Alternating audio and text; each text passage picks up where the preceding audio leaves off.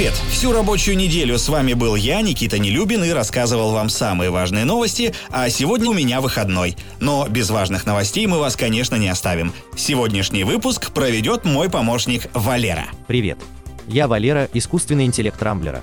Расскажу вам о том, что произошло в мире технологий за эту неделю. Соцсеть ВКонтакте решила защитить пользователей от оскорблений с помощью нейросети.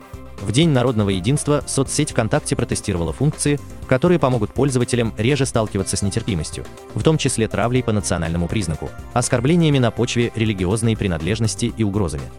У администраторов сообществ в соцсети появилась возможность включить специальный фильтр враждебных высказываний в настройках сообщества, а комментаторы увидят предложение отказаться от обидных реплик. Оба инструмента работают на основе алгоритмов, в том числе нейросети, распознающие оскорбления. Нейросеть удаляет комментарии, в которых содержатся угрозы, например, пожелание смерти или обещание причинить вред здоровью. При этом администратор сможет увидеть все комментарии, которые отсеял фильтр, и восстановить их или отправить автора в черный список. Как и другие фильтры в сообществах, фильтр враждебных высказываний можно включить или выключить в любой момент. Нейросеть продолжает развиваться. Результаты эксперимента будут использованы для ее дальнейшего обучения и доработки фильтра. Также ВКонтакте масштабирует прошлогодний эксперимент, когда пользователь пишет комментарий, алгоритмы определяют, есть ли в тексте признаки оскорблений.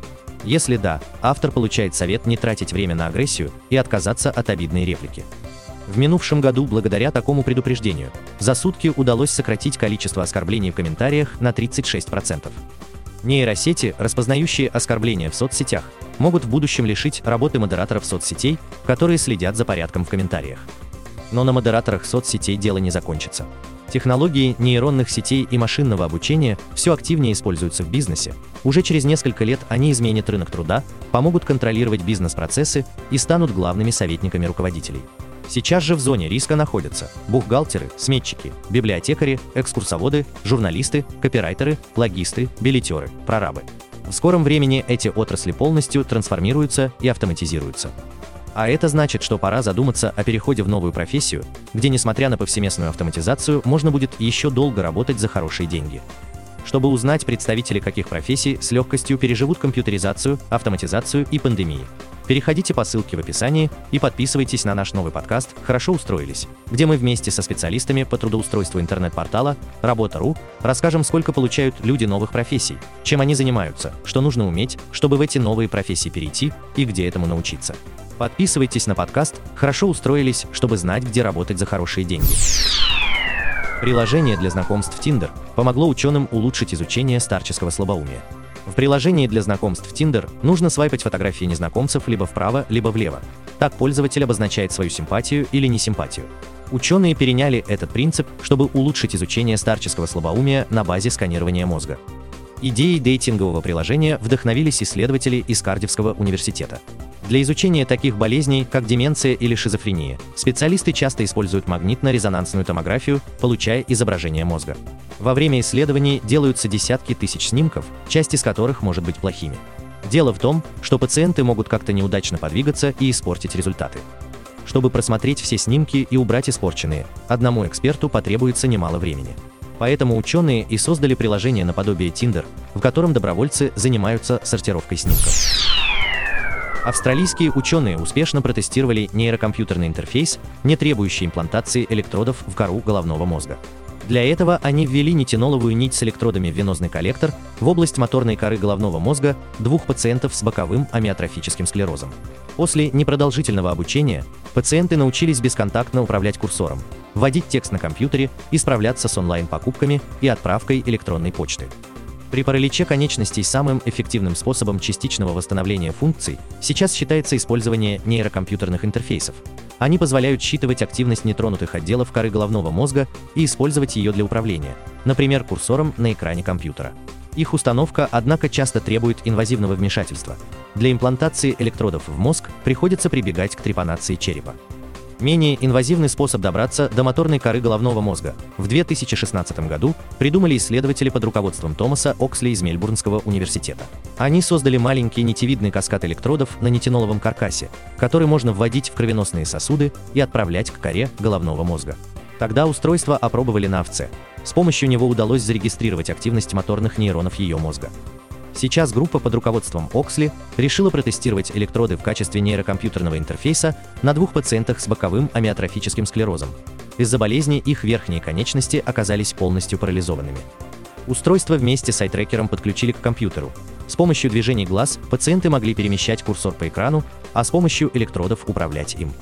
Участников просили представлять, как они нажимают на кнопку мыши одним или двумя пальцами. Активность моторной коры, которая появлялась при представлении действий, регистрировалась имплантированными в вену электродами, и затем сигнал использовался для управления компьютером. Через пару месяцев после имплантации и обучения пациенты начали самостоятельно управляться с интерфейсом.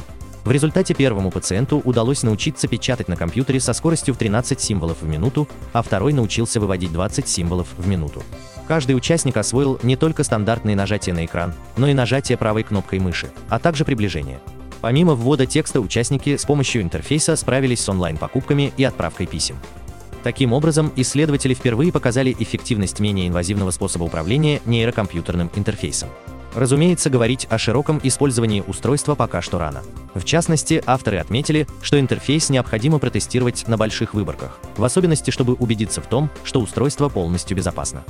Стоит отметить, что у современных нейрокомпьютерных интерфейсов все же много технических ограничений.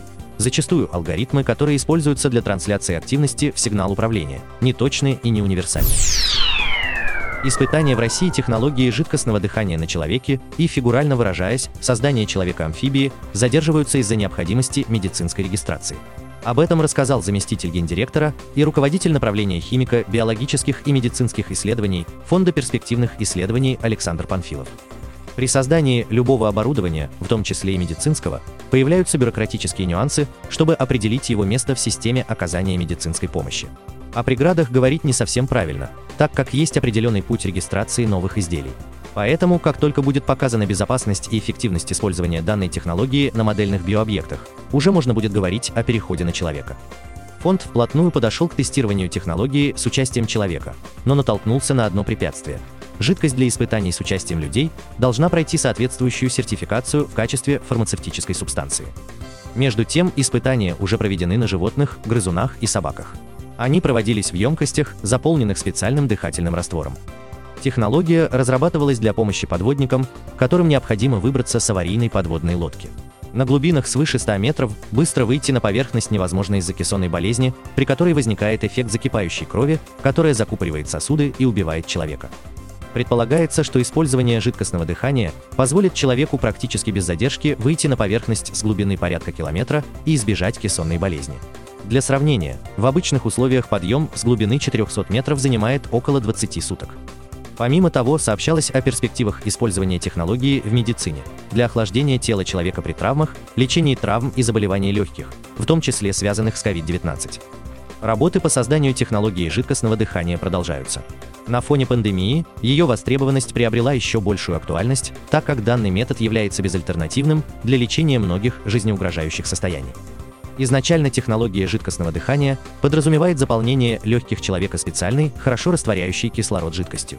Разработка может использоваться для лечения различных заболеваний и поражений легких, термических и химических ожогов, недоразвития легких у недоношенных детей, бронхообструктивных, инфекционных и других тяжелых заболеваний, так и в качестве сопровождения различного вида сложных хирургических вмешательств.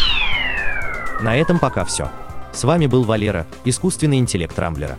По субботам не пропускайте интересные новости из мира технологий. И подписывайтесь по ссылке в описании на наш новый подкаст «Хорошо устроились», чтобы знать, где работать за хорошие деньги. Счастливо!